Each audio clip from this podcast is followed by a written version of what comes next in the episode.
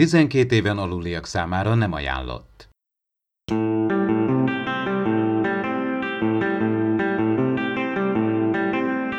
Ez itt az Impulzus Podcast, az űrszekerek Star Trek tematikus epizód kibeszélője.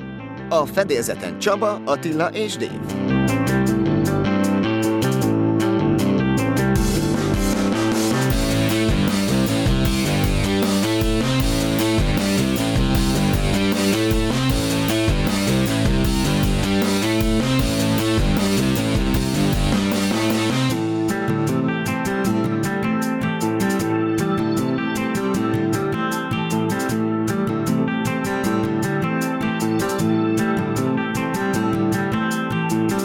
Köszöntöm a kedves hallgatókat, ez az Impulzus Podcast 84. adása, a mikrofonok mögött Attila és Dév. Szevasztok, srácok! Sziasztok! Sziasztok! Én pedig Csaba vagyok, és vágjunk bele a hírekbe, mert vannak. Jason Isaacs előkerült Las Vegasban, és hát azt mondta, hogy simán visszatérne ő Lorkaként, hogyha még a Prime Lorka él, akkor semmi akadályát nem látná, ki takarítaná a beosztását és szabaddá tenni a Star Trek számára. Nem tudom, van-e ennek elvi akadálya, Attila? Nem úgy volt, hogy meghalt az a elsődleges lorka? Ez az, hogy nem tudjuk. Azt tudjuk, hogy az űrhajója megsemmisült. Na de viszont Landry volt mind a két univerzumban, és gyakorlatilag ott nem volt semmi utalás arra, hogy, na, hogy tulajdonképpen rájött volna, hogy most a főnöke az mégiscsak egy másik univerzumból való. Tehát csak annyit tudunk, hogy a USS Burán, azt hiszem az volt ami az utolsó hajó, amire Mad is emlékeztetett, volt róla szó, hogy megsemmisül. De nem tudjuk, hogy na most csak maga a Terrán Lorca átsugázott, és ő felrobbantotta, vagy pedig megemenekülte még, még valaki a hajóról. Tehát tulajdonképpen nem mondták ki nyíltan, hogy Lorca meghalt-e, vagy nem halt-e meg. Tehát szerintem visszajöhetne, mert szerintem sok rajongó is szeretné, meg hát érdekes lenne, hogy milyen a maga a, a tényleges primer univerzumbeli Lorca. Húzta is a rajongók idegeit, mert azt mondta, hogy már beszélgetett a producerekkel, készítőkkel, és keresik a lehetőséget. Én ebből arra következtetek, hogy nem kizárt ez az egész.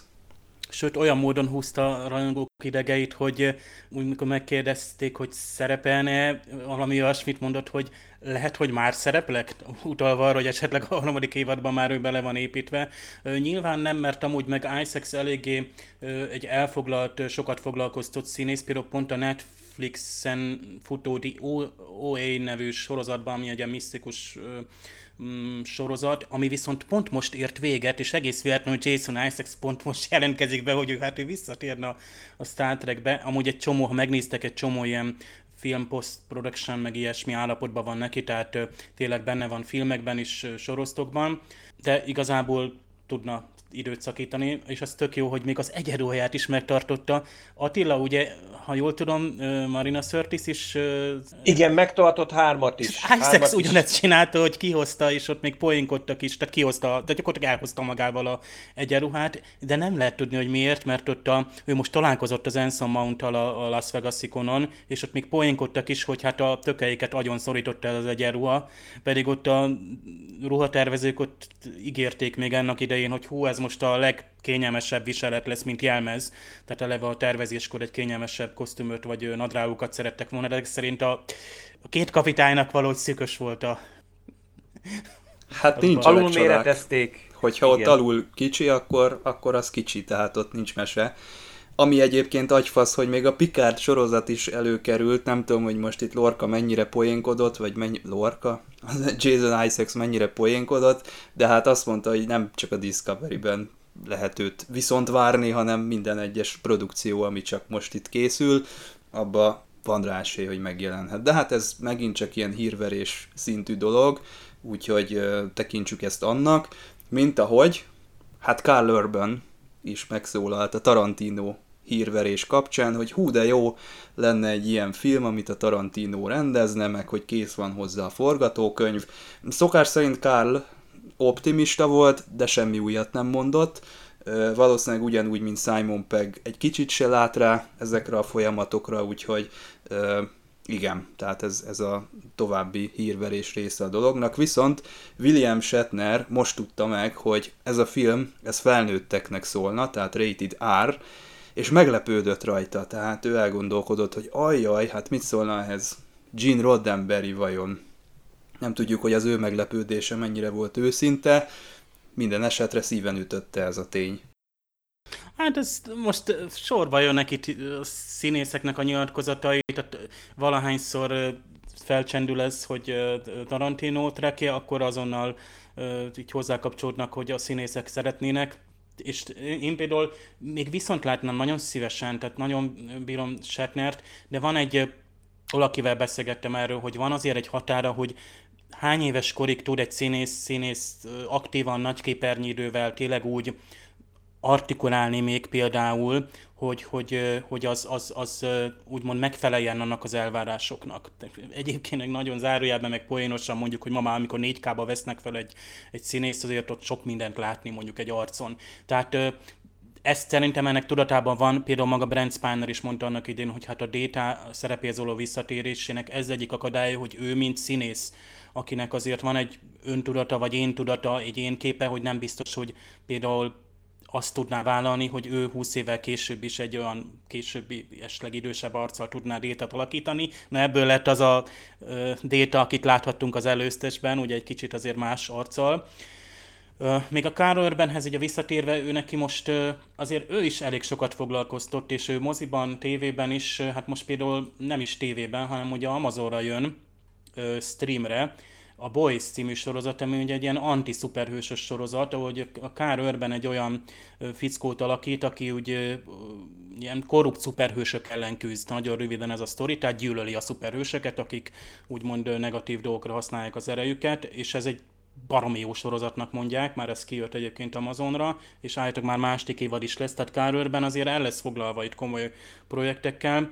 Szóval itt megint az lesz, hogy oké, oké, itt vannak ezek a projektek itt a, a Star Trek esetében, csak ugye itt időben majd azért ki fog derülni, hogy nem biztos, hogy ezt, ezt jövőre lehet például akár egy Tarantino film filmforgatást megkezdeni, ha ö, foglaltak a, a színészek. Amúgy meg egyre közelebb van, ö, és tényleg most már nagyon konkrét és nagyon komoly, hogy októberben a, ez a bizonyos CBS, Viacom, Paramount újraegyesülés megtörténik, nem biztos, hogy ez hozza meg minden Star Trek projektnek a, a zöld utat, vagy amíg függőben van, nem is biztos, hogy nekünk nézőknek olyan jelentős változás lesz. Igazából itt már csak azon múlik, már csak olyan megbeszélés, hogy a részvényesek, akik ugye tehát van, aki 20%-ban mindkét oldalon érdekelt, nyilván Sherry Redstone meg azt hiszem 80%-ban van mindkét oldalon, még meg az öreg Redstone is beleszól, aki már nem tudom, 80 év fölött van szintén, de állítólag tényleg tető alá kerül ez a céges egyesülés. No hát ezek voltak ugye a színész interjúk, franchise hírek, illetve Tarantino, amit itt hetek, hónapok óta tologatunk. Igazából ezek ilyen érdeklődés fenntartó nyilatkozatok. Nem mondanám, hogy itt a, akár a San Diego-ban, akár Las Vegasban kulcsfontosságú tényekkel lettünk gazdagabbak, ami nem baj, mert tavaly már az összes mérföldkövet beharangozták, ami előttünk áll, a franchise tekintetében, megkaptuk a trélert, amit szételemeztünk, itt a Picard kapcsán, meg ugye a Lower Decks-ről is jöttek új infók, a többi az már tényleg csak ilyen habatortán. Viszont ami tényleges esemény számba megy, az az, hogy megjelent végre a What We Left Behind dokumentumfilm, Ira Steven Bear alkotása. Itt Magyarországon az iTunes platformon lehet ezt megtekinteni. Sajnos magyar felirat híján, hát a szinkronról már nem is beszélve, ezt tudom, hogy fontos, mert azért sokan időről időre kommentelik nálunk, hogy mikor jön a magyar szinkron, legalább egy felirat elérhető-e az aktuális Star Trek epizódokhoz. Hát srácok, nagyon nem jó a helyzet. Itt a jövőbe, ha tekintünk, akkor szinte minden Star Trek produkció egy másik forgalmazón keresztül fog ide eljutni Európába, de egyébként mindenütt a világon, szétosztották a különböző sorozatokat, ez még jobban megnehezíti a helyzetet. Szinkronról tényleg semmit nem tudunk, ahogy információnk lesz, azt, azt ki fogjuk írni, és természetesen közölni fogjuk. Azzal én tisztában vagyok, hogy ez sokaknak kulcskérdés, nyelvi szinten is, tehát nem tudják úgy befogadni a tartalmat, hogy nem magyarul van, illetve sok olyan néző is van, aki a magyar felirattal sem tudja megtekinteni, mert hogy gyorsak a szövegek, és nem tudja elolvasni, annyira nem jó a nyelvtudása, hogy követni tudja az eseményeket, úgyhogy ez egy, igen, tehát ez ilyen szempontból egy kritikus téma. Na most aki viszont meg tudná tekinteni ezt angolul, és megvan hozzá a megfelelő nyelvtudása is, és technikailag is hozzá tud ezekhez a dolgokhoz férni, annak azt javaslom, hogy mindenképpen akár mondjuk a most nem feltétlenül csak itt a What We Left Behind kapcsán, kicsit itt elkanyarodtam, de mondjuk, hogyha Discovery-t szeretné nézni, akkor javaslom a Netflixnek is adjon egy esélyt az, aki gondolkozik ezeken a, ezeken a dolgokon. Ezt azért mondom, mert van egy csomó olyan hozzáállás, amivel én sokszor találkozok, hogy egyfajta ilyen fogyasztói öntudatból még nem szeretnének előfizetni, vagy kipróbálni ilyen-olyan szolgáltatásokat. Ez abban szokott megnyilvánulni, ugye, hogy például én ezeket a rohadék stúdiókat nem támogatom, vagy olyan is szokott lenni, hogy ha ingyen meg tudom tekinteni, akkor miért fizessek érte. Tudom, olyan nagy csodákat nem tudok most itt prédikálással elérni, de azért mégiscsak megpróbálnám ezt így megfogalmazni, hogy mindenképpen aki, aki megteheti anyagilag és technikailag is, nyelvileg is, az mindenképpen adjon egy próbát ezeknek a platformoknak, bár nem vagyunk nagy piac, de innen is tudunk visszajelezni az egyes készítőknek, stúdióknak, forgalmazóknak, hogy mi mit szeretnénk látni a különböző képernyőkön. Oké, okay, és akkor most végre rákanyarodva a What We Left Behind-ra, ti láttátok egyébként? Még nem, mindenképpen, mindenképpen meg fogom nézni. Ez, ez, ez egyszerűen kiadhatatlan, tehát bármit hallok róla, tehát mióta kijött ugye az online, tehát elérhető itt Európában, azóta egyszerűen tényleg csodákat mesélnek róla, tényleg a, a képanyag minőség, amit a felújítás adott, vagy ugye ez az írószobai megbeszélés, ez engem ez különösen lázba hoz, és főleg, hogy Csaba, te a cikkben is említett, hogy hát mihez mérhető, ugye mostában voltak ezek a nagy dokumentumfilmes projektek, a Rod Rodemberi például a, a Star Trek bűvöletében, és a For the Spock is egy gyönyörű. A Chaos on the Bridge az már inkább egy résztesebb, meg elég tényleg szókimondó háttéranyagot szolgáltat, de ezek mind-mind uh, tényleg a, a 2010-es évek trendjeinek felelnek meg, hogy, hogy nem, ezek nem alibiből készülnek, hanem tényleg uh, vagy komoly kutatómunka van mögötte, vagy olyan embereket hoznak össze, és a, a mostani énjükkel ülnek össze, és beszélnek meg, és, és ö, ö, idéznek fel sztorikat. Tehát egyszerűen rajongóként, akit, akit csak egy picit is érdekel a Star Trek-nek a keletkezés története, szerintem ez kell. Szóval nagyon izgat. Egyéb, hát most még én is keresem, hogy majd milyen módon, picit reménykedek egy Netflix megjelenésben, erről nem tudom, hogy szabad-e reménykedni, hogy ez bekerül a Netflixen, mert tudom, hogy ez egy, ez egy közösségi támogatású, tehát kifejezetten olyan projekt volt, nem, nem olcsó egy dokumentumfilm manapság, főleg itt a felújításra gondoljunk, amik itt megjelentek, meg hát azért azt, ha meg, megnézzük, tényleg ez a mindenhez ingyen férünk hozzá, ugye ez, ez, ez akkor működne, ha, ha más úton finanszíroznák akár a stúdiók vagy a készítők az elképzeléseket. Akkor mondjuk állami finanszírozásúak lenne mondjuk minden televízió, viszont akkor ott, lásd Ausztria, Németország, ott viszont lenne kötelező tévé előfizetési díj, és akkor ott pláne meg fogod kérdezni, hogy miért fizessek én a közszolgálati televízió vagy televíziók műsoráért.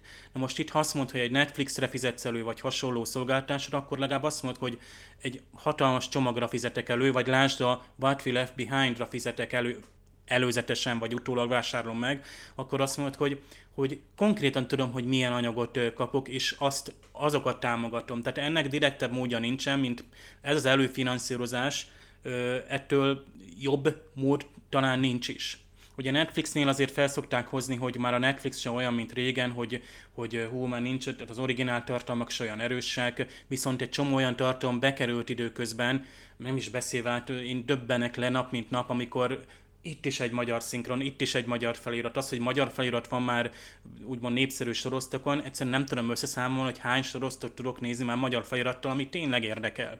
Tehát én, én azt egy próba hónapot mindenkinek javaslom, tényleg az összes Star Trek fönt van. Tehát azt képzeljétek el, és tényleg a legjobb minőségben vannak, tehát a TNG-ből is a remastered verzió, nyilván a Deep Space Nine-ból pont, ha most arról beszélünk, abból egy olyan verzió van, ami akkor volt legjobban elérhető, és az, az egy ilyen DVD minőség.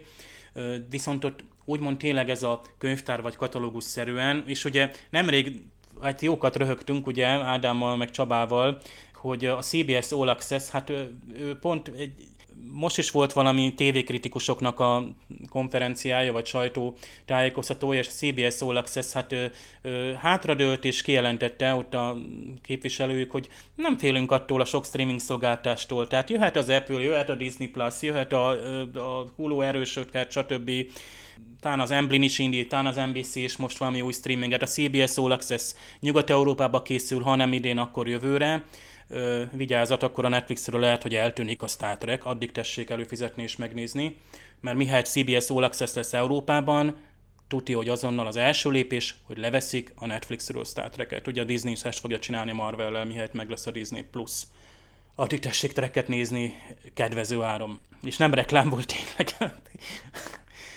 szóval a CBS All Access azt mondja, hogy ő neki többszöröse van például az HBO-nak, a kínálatának, és hogy nyugodtan hátradőlet, és nekik már 11 néhány saját tartalmuk lesz mondjuk jövőre.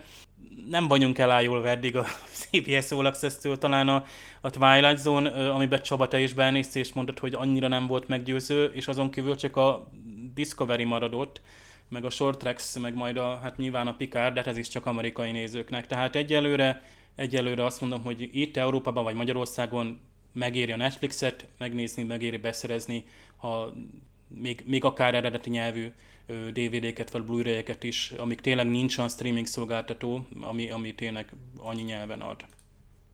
Nem volt rossz egyébként a Twilight Zone, csak uh, emiatt uh, nem fizetnék elő egy teljesen más streaming platformra.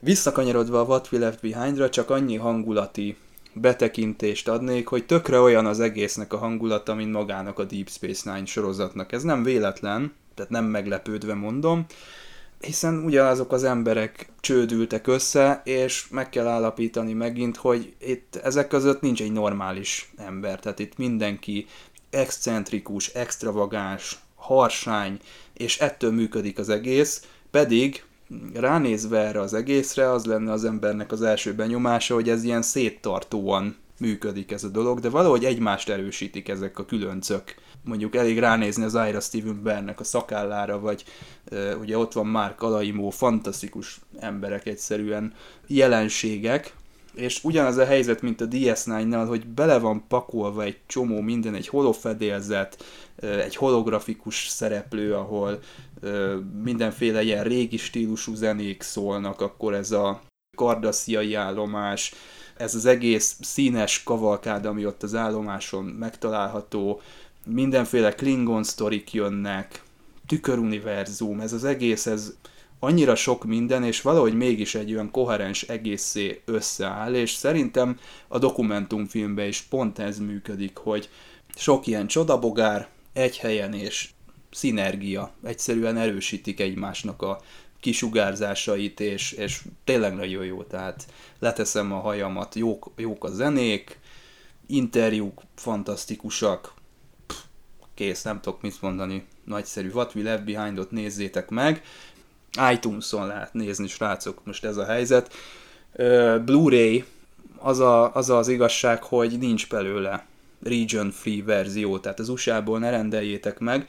Azok, akik támogatóként megkapták, ők régió free változatot kaptak meg, tehát ők meg, ők meg tudják most nézni, de aki az USA-ból venné meg, az nem tudja, hogy meg tudja nézni hivatalos úton úgyhogy azzal még óvatosan, tehát érdemes várni, hogy lesz-e európai terjesztés mondjuk ilyen lemezes változatból, vagy lesz-e más platformon. Itt egyébként be voltak ígérve ilyenek, hogy Google Play, Amazon, ezeknek még utána lehet járni dév esetleg, hogy ott, ott meg lehet tekinteni. Felirat tekintetében ott, ott sem vagyok bizakodó, hogy magyarra találna az ember. Talán a Blu-ray-en, mintha német felirat lett volna, tehát láttam egy borítót, az nyilván a támogatói, tehát a régió kód nélküli változat, és ott valószínűleg akkor úgymond van egy nemzetközi változat, ahol talán van több nyelvű felirat. Nyilván csak feliratról van szó. Ugye volt ez, hogy kiválasztott mozikban vetítették például Németországban júniusban, és ott is feliratos volt, tehát német felirattal volt eredeti nyelven, és nyilvánvaló, hogy egy ilyen dokumentumfilm esetében nem is, nem is lett volna pont, hogy vonzó, hogy teszem azt ott ilyen hangalámondás van, vagy, vagy narrációt kifejezetten nyilván, vagy eredeti hangot szeretnének hallani. De nem tartom kizártnak, hogy azért nyilván jó, most nem, majd ezt vágjuk ki, vagy nem pont most kell erről beszélni, hogy esetleg elterjed majd úgymond később ilyen internetes változat, és ott ilyen rajongói magyar felirat esetleg megjelenik.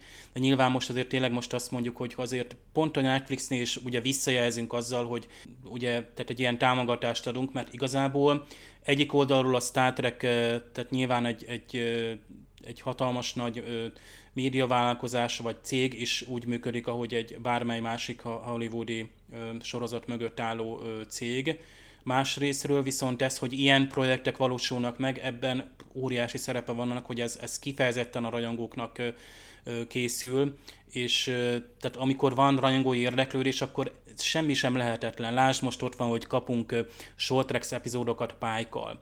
Tehát azért itt valamiképpen mégiscsak átmegy az a rajongói érdeklődés, vagy teszem azt, hogy Jason Isaacs is azért itt, itt borzasztóan például jól esett neki, hogy, hogy a lorkát ennyire szerették, vagy visszavárták. Nyilván most pályákkal egy kis konkurencia van, de hát elférnek ők azért, elférnek ők azért egy jövőbeli sorozatban is, ott a színpadon is jó kémia volt közöttük tehát itt, itt, itt egy ilyen projekt, ez pláne ez például engem különösen érdekel ez a nyolcadik évad, ez a virtuális, mert hát hány fan fiction van, hogy Voyager meg Deep Space Nine nyolcadik évad, és, és mi lett volna, ha.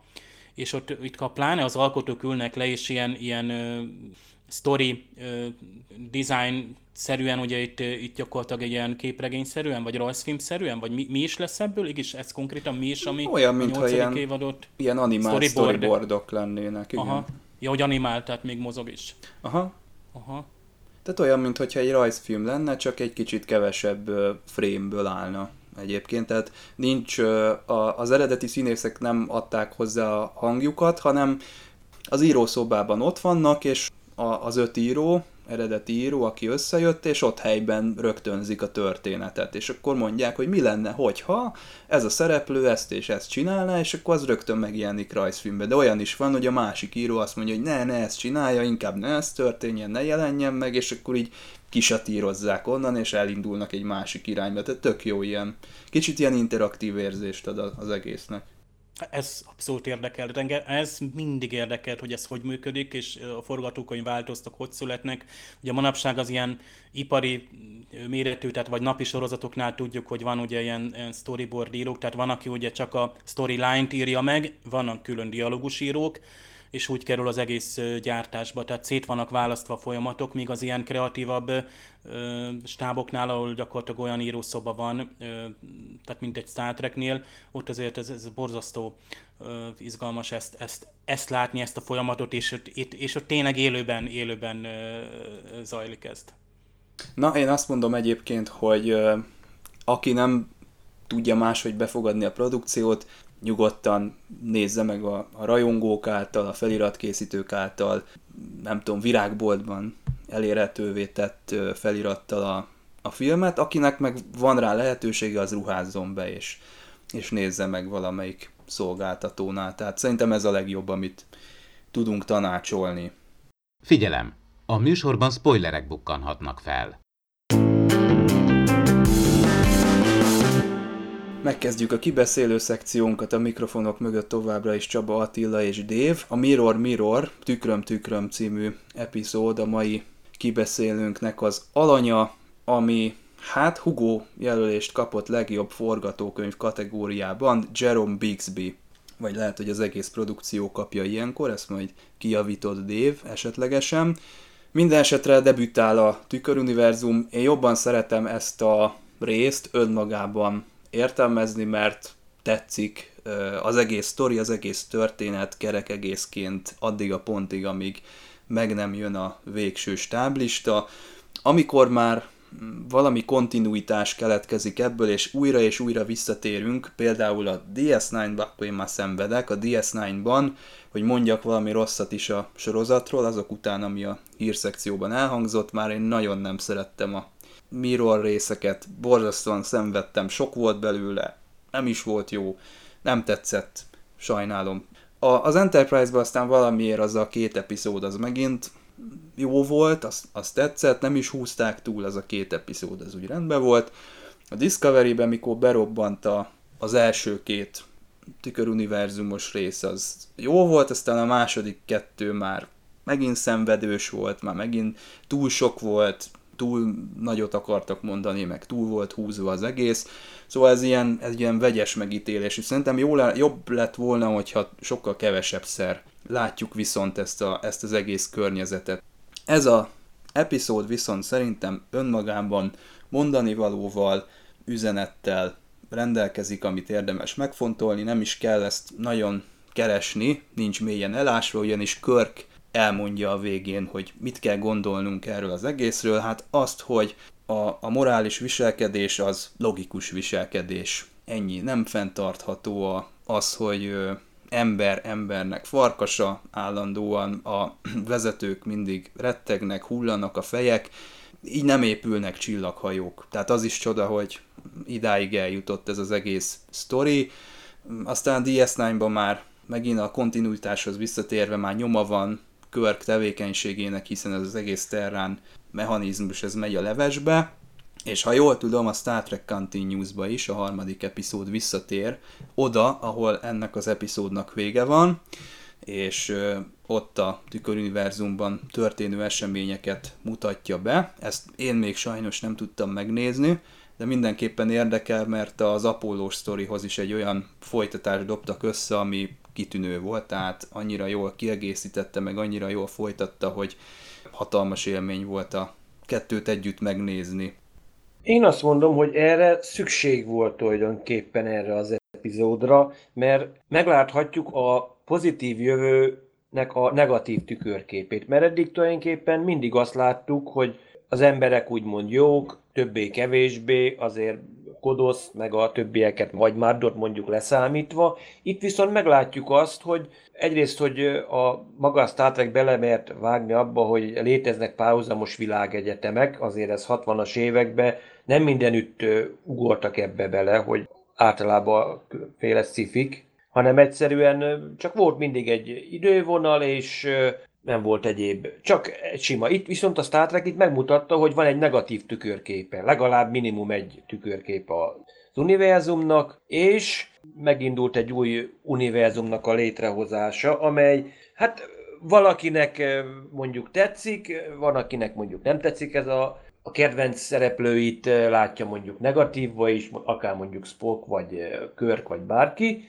Szerintem erre mondjuk szükség volt. És mondjuk az elején, mondjuk aki úgymond a hagyományos idővonalat nézi, hogy a halkánok esetében azzal kezdődik, mint tudjuk a történet, hogy a halkánok visszautasítsák azt, hogy nem hogy gazdasági kapcsolatokat felvegyenek a föderációval, de tag, tagságot se akarnak. Ők, nekik nincs szükségük semmire, nem akarnak a föderáció tagjai lenni, nem akarnak kereskedni semmi, mert azt mondják, a dilitiumot ezt akár rosszra is lehet felhasználni. Ők és jól el vannak ott a tógában, azon ők a színpadon. El vannak, és azt mondják, hogy körpekölkék meg azt mondják, hogy nem erőszak a disznótor, hogyha nem, kérnek, nem akarnak a föderációhoz csatlakozni, akkor most mi minek erősködjünk. Lehet, hogy később azért jönnek majd azért követek, néha-néha bekukkant egy-egy csillaghajó, hogy hé, nem gondoltátok meg magatokat, de nincs az az erőszakos sorozás, hogy már pedig csak azért is, hogy tagvilágok legyetek azért, mert hát pont ti itt vagytok.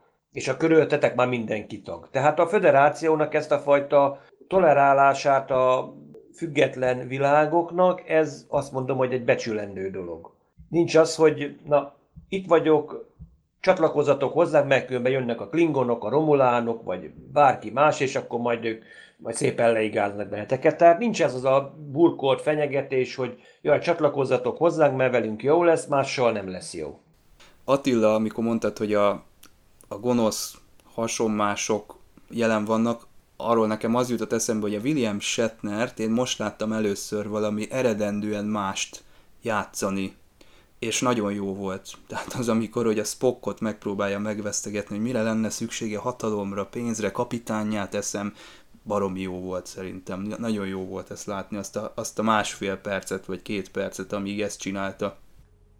Hát igen, itt a, a, a, a tükörszpok is itt, itt jövedelmező vállalkozásról ö, beszél, hódításokról, és hát a, az, az egész, tehát a, a, ahogy itt egy epizód alatt fölépítünk valami olyasmit, ami, ami talán egy hajszálon múlik, vagy múlott, hogy nem, nem ide jutott a, a, a föderáció, de itt Attila, akit a tüköruniverzum, tüköruniverzumok történetét jobban tanulmányoztad a, a különböző regények, képregények szintjén. Itt ugye a párhuzamos világelmélet, vagy másik dimenzió ugye már azért fölbukkant, mert az előző, ugye az előző, hát nem túl az alternatív Lazarus? volt ugye az a Lazarusos Igen, anyag-antianyag univerzum. fölmerült ez, és hát itt is mm, gyakorlatilag itt az ionvihar találja el a transporter sugarakat.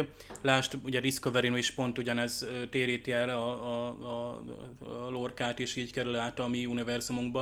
Tehát ugye kicserélődtek, de hát akkor mindkét univerzumban ugyanaz az ionvihar volt. Tehát ez egyébként ez, hogy ki is cserélődünk, de ugyanakkor a másik oldal, hogy hogyan viselkednek ott, abból csak nagyon keveset mutatunk. Tehát ez egy külön epizód lehetett volna, hogy a, a tüköruniverzum párok azok hogyan viselkednek. Hát ott, ott tényleg egy-két jelenetben látjuk, de az bőven elég, bár Spock azt mondja, hogy hát ugye a, a, a, a körk, tehát a tükörkörk az ilyen üdítőtársaság volt. Mégis a Körk is visszavágott szakállal karakteresebb volt a Spock, nyilván ez már az epizód végi ö, viccelődés volt. Ugyanakkor az, hogy a, a Körk felismeri a Spocknak a alap karaktereit, az integritásról beszél az angolban, hogy mindkét világban ugyanolyan. És ez, ez annyira jó, hogy, hogy azért nem vacsarjuk ki teljesen azokat a karaktereket. Sőt, ugye ezt a változást, amit Körk itt hát implikált, tehát beleültet a Spockba, hogy logikus lenne az, hogy ugye megmenteni a halkánokat, átformálni ezt a, a világot, plusz ugye Körk ugye ezt a Tantalus sugár, vagy milyen ö, géppel ugye... Tantalus igen. sugár. Igen, igen. Tantalus. Szét, tehát azzal tud azért egy... egy, egy Mint a büntető kolónia a Dagger of the Mind-ban. Hát igen, ez, ez visszatérő. És hát ez egy víziót ad gyakorlatilag a Spocknak, és aztán tudjuk a Deep Space Nine-nak a, a, a második évadában, ugye a crossoverben bukkan fel először, vagy ugye van, amikor ugye, tehát ott, ott is ugye, tehát ott bukkan fel először a Deep Space Nine-ban, a, a, a tüköruniverzum, és tudjuk meg, hogy azért tehát a, a Spock igenis, hogy változást eszközölt abban az univerzumban, tehát békés reformokat hozott be, és ezért, van az, hogy gyakorlatilag az impérium az, az, az igazából tehát ugye már nem olyan erős. Részben azért nem olyan erős az impérium, a Terra Birodalom, mert egyrészt Spock, egyrészt ilyen leszerelés, hogy azért a felesleges hadikiadásokat, lásd, mint amikor a hatodik mozifilmben ez volt egy hasonló a Klingonoknál, felesleges hadikiadásokat lefaragta, másrészt pedig azért a Klingonok meg a Kardasziánok összefogtak, tehát ott viszont tényleg totális hadigazdaság, egy hódító hadjátra készültek, és egyszerűen a terránoknak a gazdaság egyszerűen nem volt arra felkészülve, hogy itt hirtelen egyszerre két nagy hatalom is nekik, nekik esik hódító célból. Plusz még akkor említhetnénk azt is, hogy nyilván voltak azért belső aknamunka is egyébként, akár mondjuk a, van olyan kánonregény, vagy képregény, ahol például a, egy vesztes csata után, amit érdekes módon pont a Wolf 359 mellett vív a Terrán Birodalom és a Klingon Cardassian Szövetség, azután, miután elveszti a háborút a terránok, gyakorlatilag a, vul- a vulkáni ö, kolóniák gyakorlatilag egy az egybe fogják magukat, és kiegyeznek a szövetséghez, a szövetsége, hogy mi átállunk. És gyakorlatilag átállnak, anélkül, hogy a birodalom képes lenne megállítani, hogy ezt a fajta árulást. Hát itt Körk is például óriási pókerjátszmát kísérel meg, amikor hát próbálja megmenteni a, a halkánokat, és ugye ezt az ultimátumot adja, ezt a várakozási időt, pedig hát mindenki tudja, hogy teljesen fölösleges és, és, és hasztalan, mert a halkánok nem változnak meg, ahogy az eredeti univerzumban sem. és ugye hát nyilván Spocknak feltűnik, hogy Kirk gyengébb. Itt ugye eszünkbe juthat egyébként, hogy Körknek a gyengébb mása, az, emlékszünk a Kirk osztva kettővel, mi is volt az eredeti címe első. Már minden matematikai műveletet elvégeztünk szerintem ezzel kapcsolatban. Hát itt Körk és Körk. Még deriválni és lehet. Kétfajta, kétfajta Körk van, ami, ami a Spocknak feltűnik. Tehát ez, ez és hát meg nyilván aztán persze a legjobb trükk a tudategyesítés mccoy amikor hát akkor megtudja, amit ő is tud.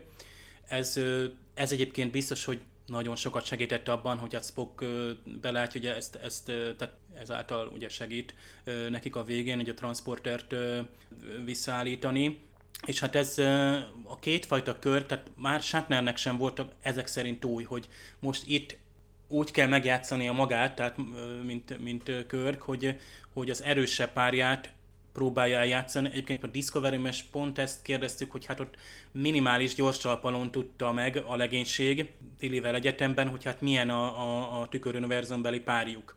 Tehát ott rengeteg rögtönzésről van szó, hogy hogy nem buktak le ezerszer és, és még többször. Amúgy a Discovery-ben emlékeztek, amikor Burnham és a, ki az a fiatal, a fiatal srác, a Turbolifben, ő, ő ugye oda veszett még a Shenzon, de aztán itt a tüköruniverzumban visszatért, és a Burnham verekszik vele a Turbolifben, és meg is öli, hogy bizonyítsa azt, hogy ő a, a tükör Burnham.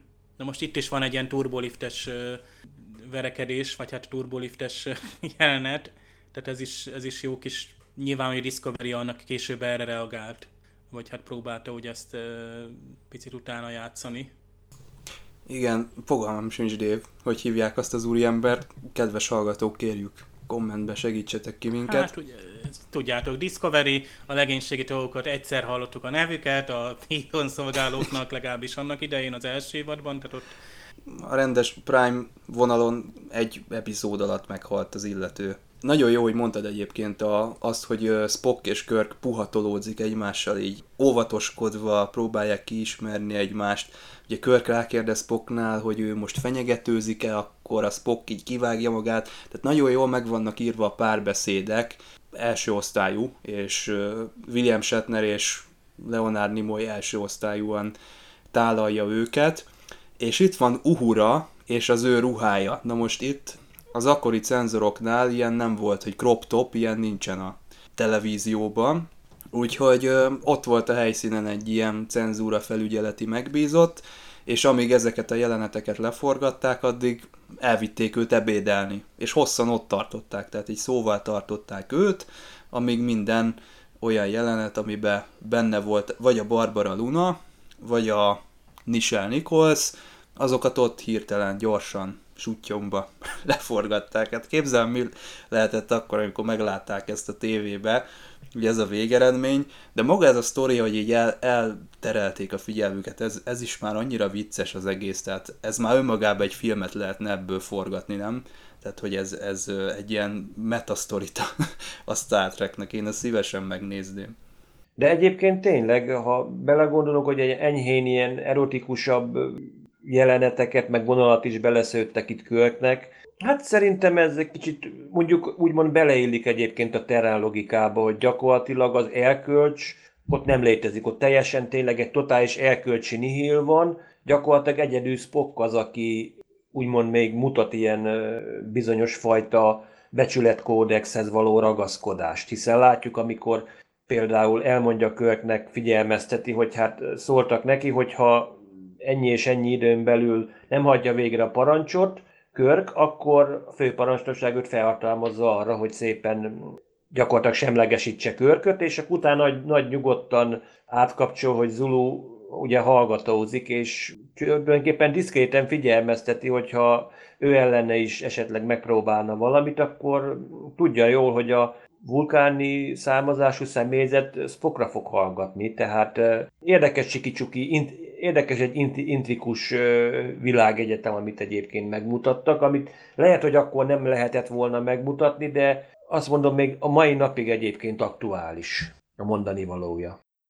És hát látunk itt vulkániakat, igaz, hogy annyira nem fülesek, de, mint a Spock, de, de vannak itt más vulkániak a hajón, meg hát ott van Sulu azért ő ennek az epizódnak azért itt a, a, a sztárja. Tehát ha eddig ő azért nem emelkedett ki, itt azért a... Atya Isten, mondom, amikor ott meg... forgatja a kést, az az arca szululnak, hát az olyan fantasztikus. Egyáltalán az az arc, ugye ott, ott, ott ak- ak- akkoriban ez, ez szerintem azért ez egy elég, tehát ez a sebb hely, amit oda varázsoltak neki a maszkosok, és hát az a McCoy mondja, hogy a Szolunak a biztonsági szolgálata, hiszen biztonsági főnök itt, tudom, mint a gestapo, de ugyanakkor a gyengélkedős, mint egy kínzókamra, ott az ápolók például a sérülteknek az esélyre fogadnak, tehát igazából el se látják őket, tehát, tehát azért vannak durva elemek, nem is beszélve, hát, hogy mennyire Szulú mennyire természetesnek veszi azt, hogy hát ott van Uhura a hídon, és akkor őt megkörnyékezi.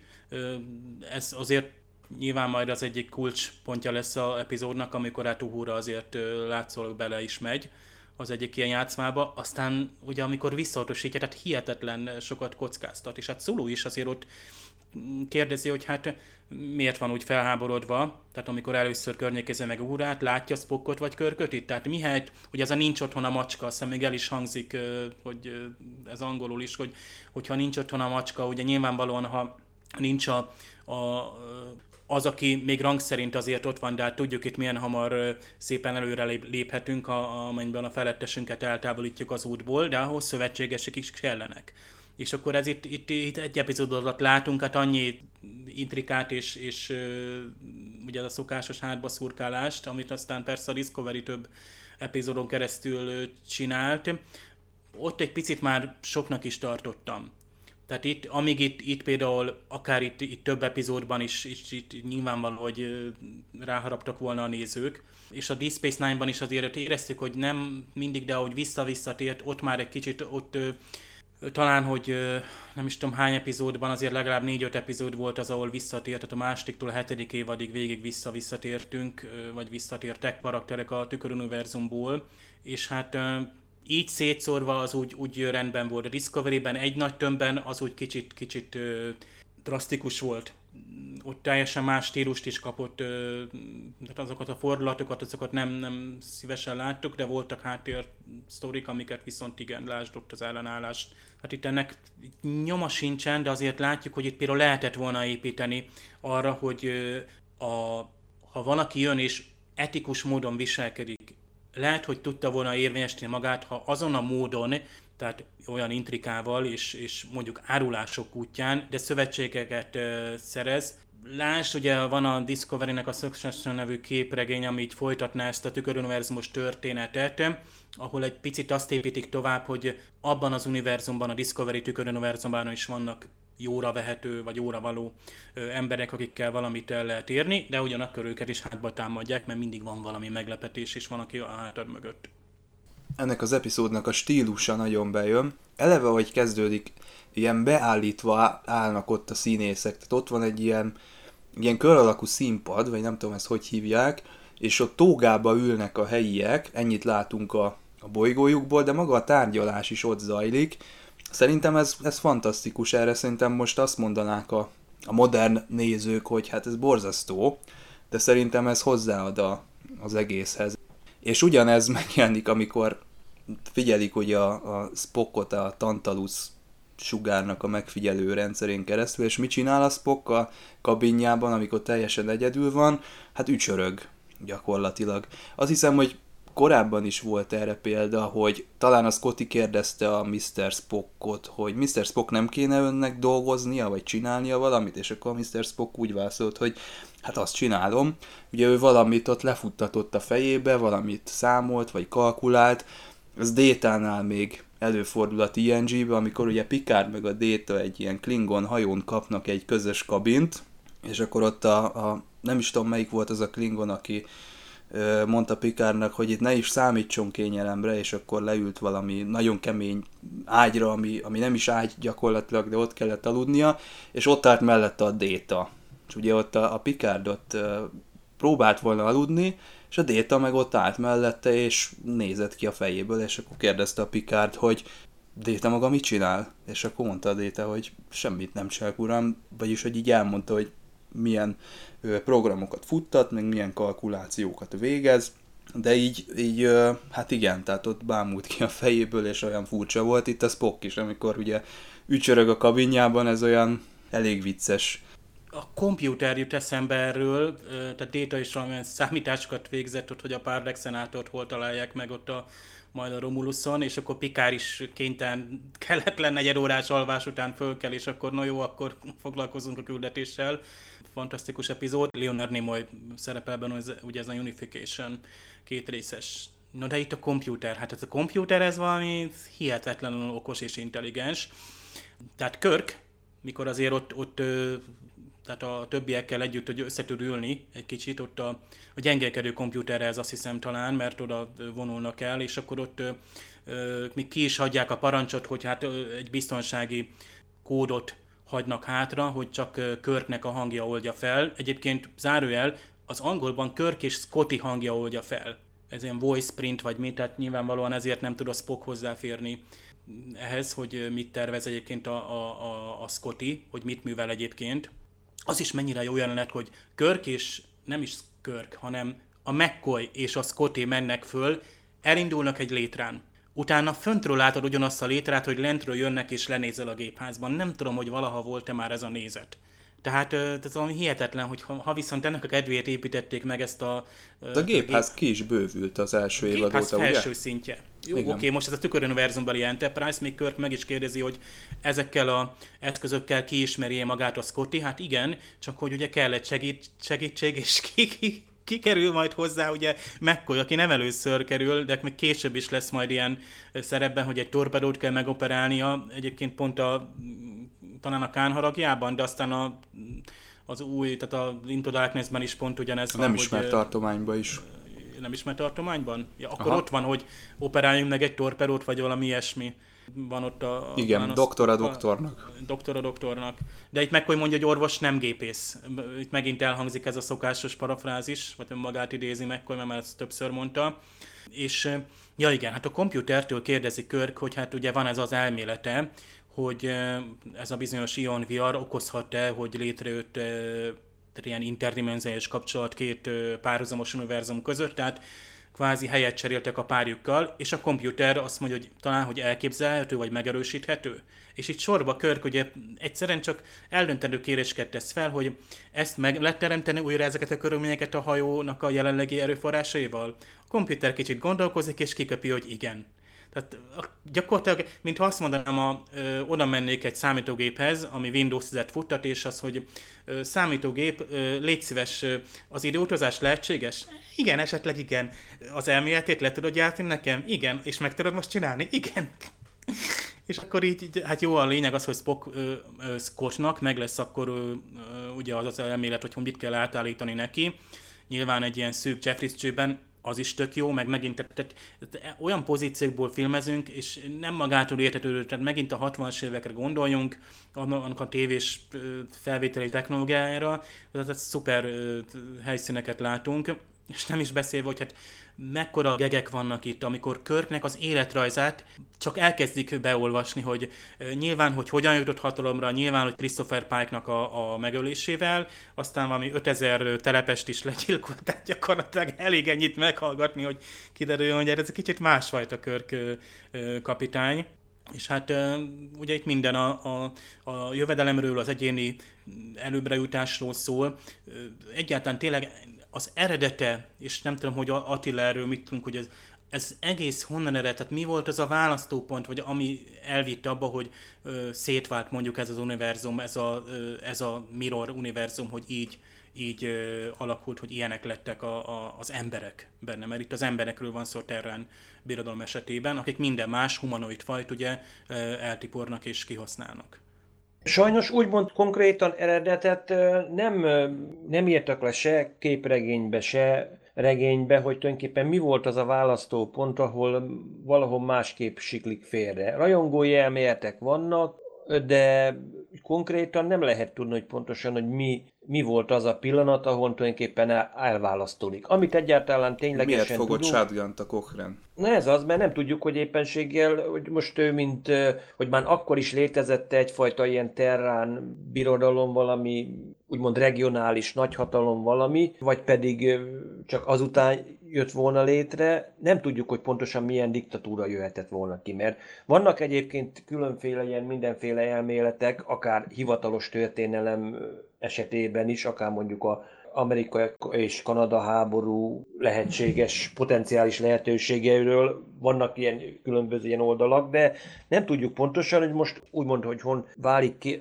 külön a két univerzum, nem tudjuk. Valami történt, ahol egy történelmi esemény, ahol tulajdonképpen nem az a fajta szabadságeszme lett a Földön az egyeduralkodó, hanem tényleg visszamentünk gyakorlatilag azt mondom, hogy majd, hogy nem a sötét középkorba. Visszaesett tulajdonképpen a társadalom, csak éppen fejlett technológiával felvértezve. És utána sajnos éppenség a vulkániak hiába tudták, hogy nagy csillagutazásra képesekre, de valószínűleg nézték, hogy hát hoppá, azért ezek itt nem, nem annyira kedvesek ezek a földiek, mégis lemeltek szállni, és láthatjuk a következményt.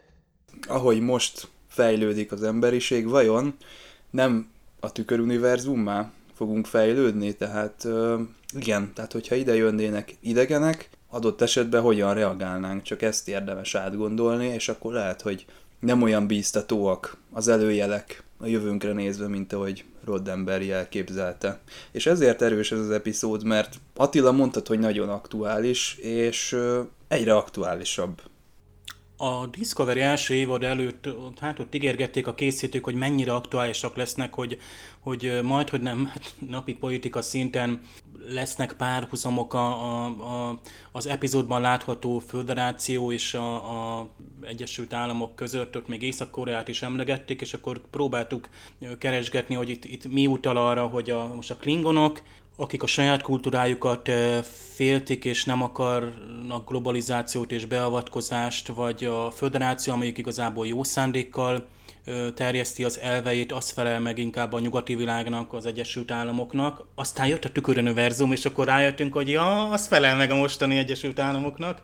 És így, így fölépítve már tényleg el szomorító, hogy sok jel utal arra, hogy az lesz, hogy Cochrane előveszi majd azt a fegyvert ott a ruhája alól, de a többiek is elővették, tehát valami komolyabb előzmény már ott lehetett. És hát ezért jó, hogy amúgy egy teljesen ideális és bizonyos szempontból jó értelemben vett naív világkép, hogy amit Rodemberi jósol vagy vizionál számunkra, az tartalmazza ezeket az elemeket is, amelyek így figyelmeztetnek, hogy, hogy nagyon kevésen múlik az, hogy, hogy ide jussunk. Tehát lásd, egy Vietnam Ion VR viszi át ezt a felderítő csapatot abba a másik univerzumba, ahol a csillagok is, tehát minden ugyanolyan.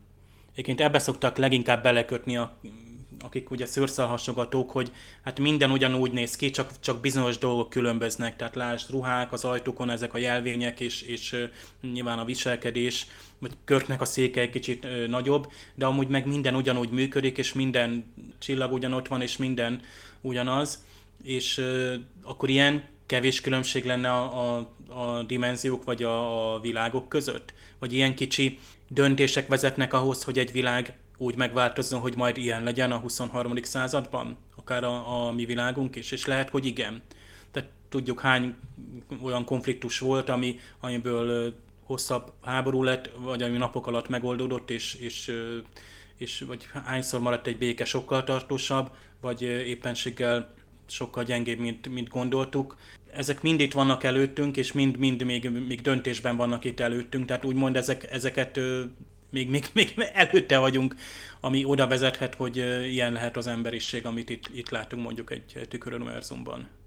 Hiába a technikai fejlődés egyébként, de még a 24. században is Jordi megjegyzi, hogy közeledik egy ionvihar kapitány, nem ajánlom a transporternek a használatát. Tehát még mindig tartanak attól, hogy történik valami, és akkor a transporter elviszi egy teljesen idegen párhuzamos világba, ahonnan nem biztos, hogy vissza tud jönni. Hiába úgymond a multidimensionális transporter elvileg már a csillagfotta úgymond valamilyen utómódon megszerezte a lázadóktól. Nyilván azért O'Brien azért széjjelszette, megkukucskálta, hogy na hogy is működik, amit úgymond a Terrán hasonmása feltalált, és azért tudjuk, hogy Rom is egyébként elkezdte ott elemezgetni a DS9-on, hiszen tudjuk van egy epizód, amiben kiderül, hogy ő neki valahol ott hagyta valahol a leírást, az adattábláját, véletlenül ott, ott elől az asztalon, és valaki ott meglátta, és persze, hogy akkor a Nágus szépen átment kereskedni. Tehát még mindig azért ez egy, egy biztonsági kockázatot jelent. Amiben még mondjuk bele lehet kötni egyébként magába a filmbe, és látjuk, amikor úgymond a két univerzumot egymásra próbálják vetíteni, amikor a Körknek a két Enterprise, hogy látjuk, hogy a, először a, a Primer Univerzum Enterprise-a a bolygót az óramutató járásával ellentétesen kerüli meg. A tüköruniverzumbeli Enterprise pedig tulajdonképpen szemben megy vele óramutató járásával megegyezően. De utána viszont látunk egy olyan képbevágást, amikor, az, amikor éppen a hajónapról diktálja Körk, hogy már megint úgymond az óramutató járásával ellentétesen megy az Enterprise, tehát egy kicsit a készítőknek egy kis apró baki is azért bele szaladt véletlenül. Ez a felújított változatban volt? Te nem, ez még az eredetibe. Mert én azt hiszem a felújítottban is feltűnt, ugye, hogy, hogy a hirtelen a hajók egymással szembe mennek, itt ilyen képváltás, ilyen flip effektus volt, ilyen, amit PowerPointból ismerünk meg, ugye a Star Wars filmekből itt hirtelen ilyen képváltás. Ott nem is tudom, hogy azt már a, a Spock, tehát amikor megérkeznek, akkor a Spock is valami ion feszültségről beszél, bármit is jelentsen az, illetőleg szédülésre panaszkodnak, tehát körkék mivel egyszerre történt, tehát a, a felderítő csapat, tehát akik a bolygóról jöttek fel, körkék, tehát egy jöttek fel abban a világban a, a bolygóról a tárgyalások után, mint, mint ugye uh, Spockék. Egyébként ez a tárgyalás, ez nagyon, nekem is nagyon ilyen szembeötlő, hogy teljesen az immedias res, ott teljesség, hát az ember azt hiszi, hogy mi van-e, fél epizódot nézek, vagy nem. Szerintem ez így pont így jó, mert végül is nem, ez csak egy úgymond egy bevezetője ahhoz, hogy igen, itt volt egy tárgyalás, és hopp, feljön, és akkor közben történik egy baleset. Tehát lényegében a halkánok úgymond egy ilyen, ők csak egy statiszták a tényleges eseményekhez. Mm, és már nem először látunk ilyen rezignált fajt, akinek Igen. megvan a, a hatalma, meg az életmódja, és, és egyszerűen Igen. teljes közönnyel viseltetnek az iránt, hogy ővelük mi történik, mert lásd, ugye el is vehetnék körkék a dilítiumot amúgy meg egy nagyon jó, egy olyan motivumot hoz be, hogy, és 60-as évben vagyunk, hogy mire használunk egy energiaforrást. Mert ugye a halkánok azt mondják, hogy nem jó célokra használják. Nyilván a tüköruniverzum meg pláne pusztító célokra, de itt a halkánok már a, a normál univerzumbeli csillagflottában is hát kételkednek. Azért ez nagyon érdekes, hogy akkor azért, tehát mondjuk itt, tehát nyilván ismerjük régi probléma, hogy dilithiumot kell szerezni és ugye azt bányázták, tehát ha van egy bolygó, vagy van egy nép, ahol az van, akkor ott tehát vagy egy kereskedelmi megalapodás születik, és az, az valószínűleg pozitív mindkét oldalról, tehát az, az föllendíti mondjuk az ipart, azt ismerjük ezt, hogy egy, egy fejletlen területre ipart viszunk, az, az, az, az fejlődést hoz. Most itt környezetvédelmentől tekintsünk el, itt 23. században, de a dilitium bányászat, ezek szerint ez a bolygó gazdag dilitiumban, és úgy tűnik, hogy jó módúan élnek, vagyis hogy ö, nincs gondjuk arra, hogy, hogy nem is adják oda senkinek sem, mert nem jó célokra használják, vagy van, akinek odaadják esetleg? A halkánok engem nagyon érdekelnek, és hát nem olvastam utánuk, hogy, hogy most ők, mert akinek dilitiuma van, ezek szerint a föderáció területén, vagy ismert területeken, az azért az, az elég menő. Tehát ő, ő az ura a helyzetnek, mert ő el tudja adni, vagy cserélni tudja, vagy, vagy nem tudom, mit adott volna egyként Körk a dilitiumért cserébe tehát mások is volt már bánya, azt tudjuk, és akkor ilyen hatalmas ipartelepeket láttunk, és akkor a föderáció termeli ki, mondjuk teszem a ismeretlen bolygón, de itt ugye oda kéne adni, vagy el kéne adni. Hát és még mert... tulajdonképpen nem is hagyják még a kitermelni se, hanem az jó helyen van az ott a földbe, szinte azt mondják a halkánok, hogy nekünk nincs erre szükségünk, hogy ez olyan egy, egy ilyen statikus civilizáció, ami mondjuk így a technológiájára nem épít annyira, mert azt mondja, hogy mikor Spockék is letapogatják a bolygót, hogy semmi fegyverzet, semmi védelem nincsen. A dilitium ott van a földbe, és annyira, mintha nem is érdekelné a halkánokat, hogy olyan, mint hogyha mi itt rajta ülnénk mondjuk egy, egy gyémánt bányán, csak éppen, hát, hogy legyen ott, jó helyen van a gyémánt tulajdonképpen. Vagy bármi, hiába tudják, hogy máshol ez nagy érték, de egyszerűen nem foglalkoznak vele, hogy ez nem egy anyagias civilizáció. Nyilván, hogy a tükör univerzum borzasztó izgalmas téma, és hát azért elég jó feldolgozást talált a különböző többi Star Trek sorosztokban, még a Discovery-ben is, ha bár mondjuk, hogy egy kicsit azért túlzásba estek már ott de sokkal előbb is volt már egy, egy sajátos feldolgozása. Ugye Star Trek regények vagy novellák már egészen a 60-as évek végétől jelentek meg, legtöbbször epizódokat dolgoztak fel. Erre az epizódra is van külön novella feldolgozás, azonban egy teljesen más módon jelent meg, ez a téma, hogy tüköruniverzum, méghozzá egy kicsit ilyen meta szinten, kicsit a Galaxy Questre lehet gondolni, ami persze sokkal későbbi.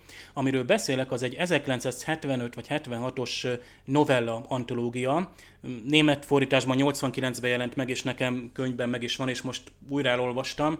Itt röviden arról van szó, hogy itt New Voyages címmel megjelent egy olyan novella gyűjtemény, ami az első olyan antológia volt, ami már a Star Trek iránt rajongó írók, amatőr vagy profi írók történeteit gyűjtötte össze. Maga Gene Roddenberry írta az előszót, és ott röviden el is mondta, hogy milyen nagyszerű volt nekik, a Star Trek készítőnek azt felismerni, hogy a rajongókra ilyen nagy hatással volt a Trek, hogy különböző, tehát itt a rajzoktól kezdve a versekig, történetekig születtek a Star Trek által inspirált alkotások, ugye ez a fanfictionnek nevezzük ma is.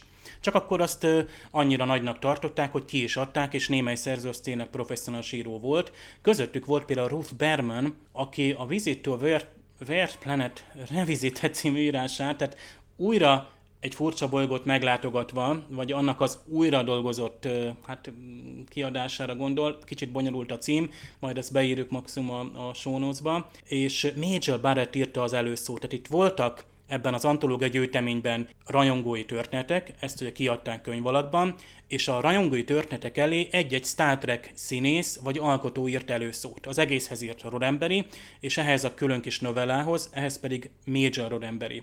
És a történet meg röviden arról szól, hogy ebben a történetben a színészek, a főszereplők William Shatner, Leonard Nimoy és DeForest Kelly, éppen forgatás van, és a, a forgatás során éppen a transporter helységben csinálnak egy, egy felvételt, ott Vincent McKivity a rendező, aki egyébként például Kalambóból ismerős színész, meg rendező, a Balance of Terror-t is ő rendezte.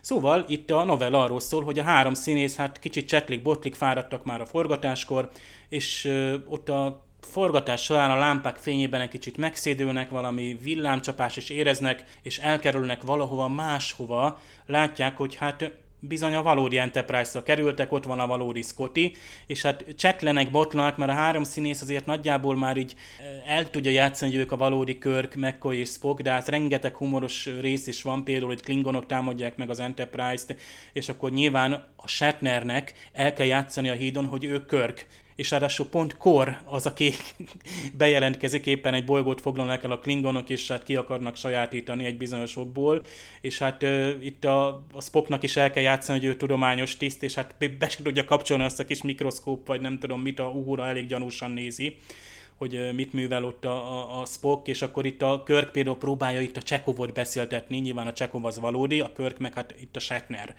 és akkor ott ö, megpróbálják áthidalni ezt, tehát a Scotty előbb-utóbb leféleli őket, és akkor nagy nehezen meggyőzik ö, a igazi Scottit, hát ők csak színészek, a 20. századból jöttek ide egy, és akkor itt idéződik fel, hogy olyan ionvihar, amiben annak idején hát bizonyára itt is megtörtént, hogy ugye a, a valódi Enterprise-nak a, a, a tisztjei átkerültek a párhuzamos, tehát a Mirror univerzumba, és a Scottit ez győzi meg, hogy ugye a színészek itt mondták, hogy például a, abban is hát ő nekik epizód, hogy ott a Spocknak szakálla volt, és akkor a Scottinak az beugrik, mert az ő azt hitte, hogy ezek a, ez a három ember, tehát a Shatner, McCoy meg a, a, a Nimoy, azok valójában Klingon kémek, és azért itt nagyjából meggyőzik a Scottit, aki azért végül hazajuttatja őket, és van végül is egy másik novella, azt nem olvastam, az meg pont arról szól, hogy a három valódi, tehát a Kirk, McCoy és Spock kerül a stúdióba a 20. századba, és igazából az a két novella kicsit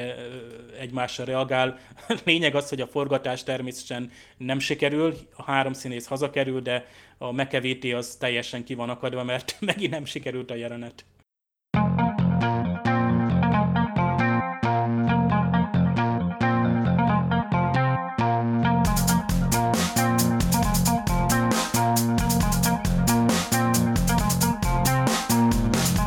Sokat találgattatok, hogy hogyan működik a tüköruniverzum, illetve miért ugyanolyanok a dolgok, miért vannak csak apró eltérések. Szerintem ezekre nem érdemes olyan sok figyelmet fordítani, ugyanaz a helyzet, mint Janeway, amikor kijelenti, hogy a, az időutazástól csak megfájdul az embernek a feje.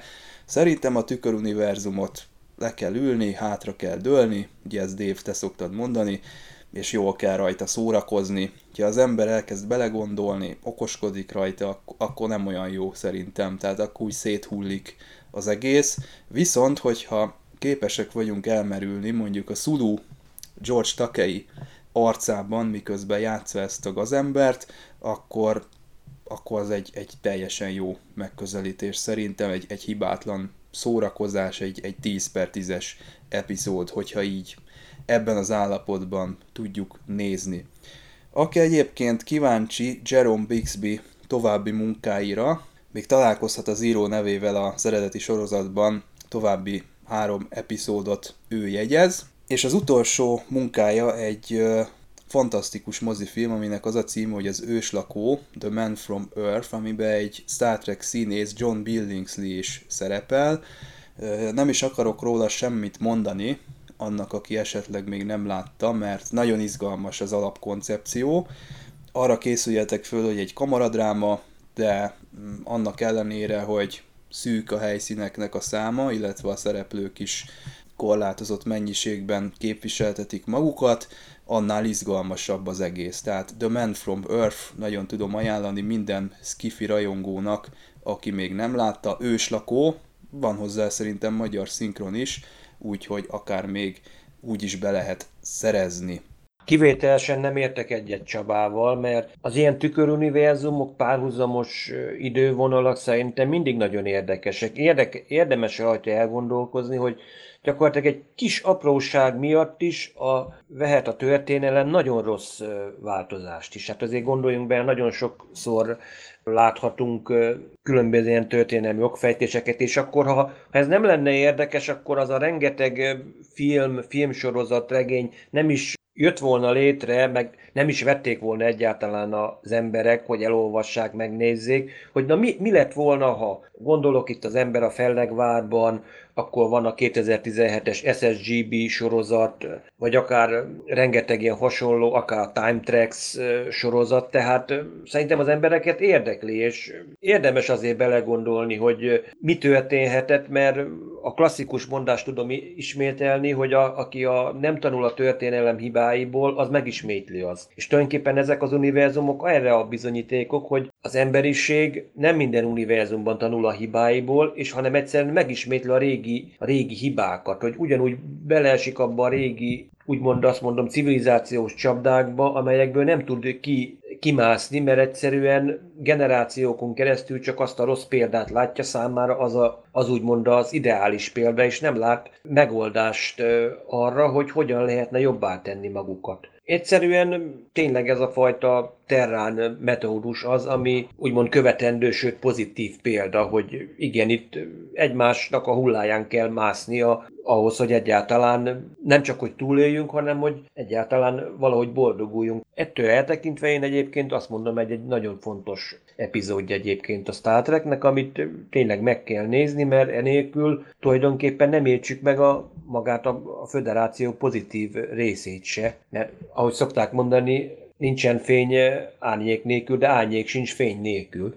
Meg kell nézni, és, és jó, hogy ezt a második évadban láthatjuk, tehát bőven van hely és idő a karaktereket kibontani az első évadban, akár még Szolut is, sőt Csekovot is, tehát az, ez, ez így nagyon jó helyén volt, jó volt egy pár ismeretlen ember, ugye ezeknek a őrök például, akik ugye az egyes tisztek mögött álltak, nyilván itt kellett plusz szereplő, ugye a Marlena karaktere, ugye ez egy teljesen külön szál az, hogy most például Körk hol bukik le? Nyilván például a ruhákkal nem buknak le, mert varázstos módon, és talán ez egyetlen egy része a, ennek az epizódnak, ami amúgy annyira fegyelmezetten van, hát nem tudom, végre hajtva, megírva és elő is adva, tehát olyan komplex és kompakt és, és sűrű a cselekmény, tehát ez a tényleg ez a 45 percben ez, ez egyik legakciódúsabb és legerősebb epizódnak mondható, tényleg minden jelenet releváns. Ahogy mondtam, itt a ruháknál lehet gondolkozni, hogy hogy, hogy akkor, akkor a ruhák is már eleve kicserélődtek, de hát ha, ha azok nincsenek, akkor azonnal lebukunk.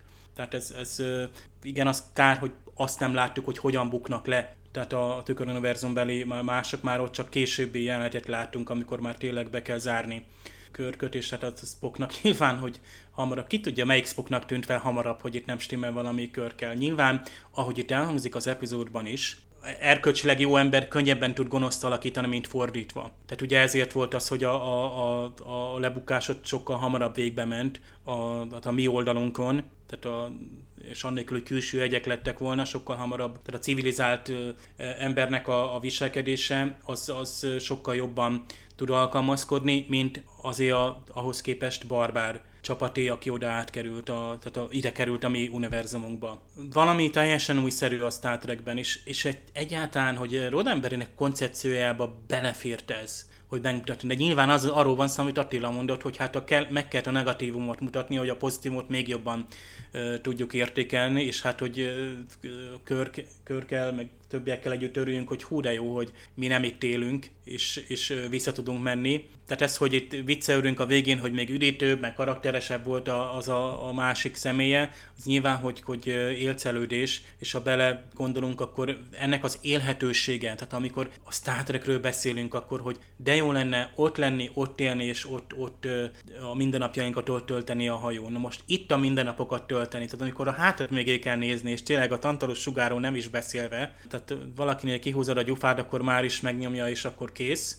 Szóval ezt, ezt, ezt föl nem lehet fogni, hogy ezt, ezt ide például lehetne sorosztot építeni. Én úgy érzem, hogy elég intenzív volt a Discovery-ben, amit láttunk, és úgy gondolom, hogy, hogy nem érné meg, vagy nem lenne jó, hogy végig ezt látnánk. Tehát ezek annyira kisarkított, magukból kiforult karakterek, ha ismerjük az eredeti ö, személyeket, hogy, hogy nem biztos, hogy jó lenne végig ezt ö, követni. Tehát nyilván, a, ha minden pozitívum hiányzik, vagy erkölcsiség, akkor igazából nincs, nincs értelme. Tehát itt, itt a, a tüköruniverzumnak kontrasztban van értelme, hogy megmutatjuk a másik oldalt, az ellentétet, és ott mutatunk fel itt most nagyon erőteljesen antihősöket és az ellentétes tulajdonságokat.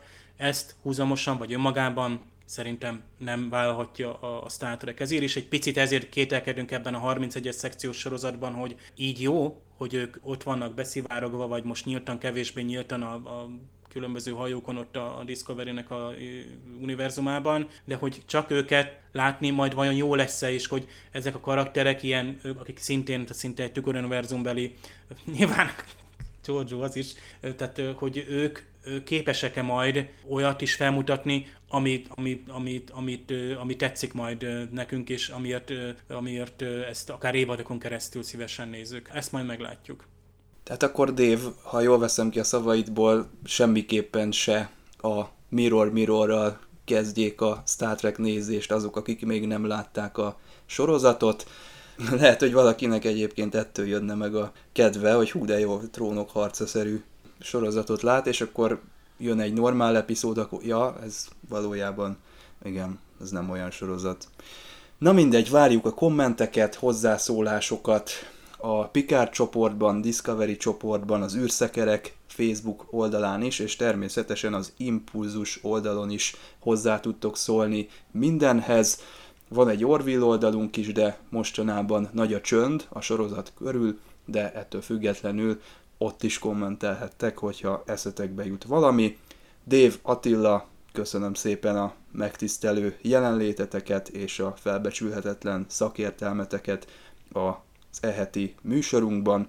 Jövő héten pedig visszajövünk, The Apple lesz az eredeti sorozat soron következő epizódja, amit mi is meg fogunk tekinteni, és jól megbeszéljük. Addig is minden jót, sziasztok! Sziasztok! Sziasztok!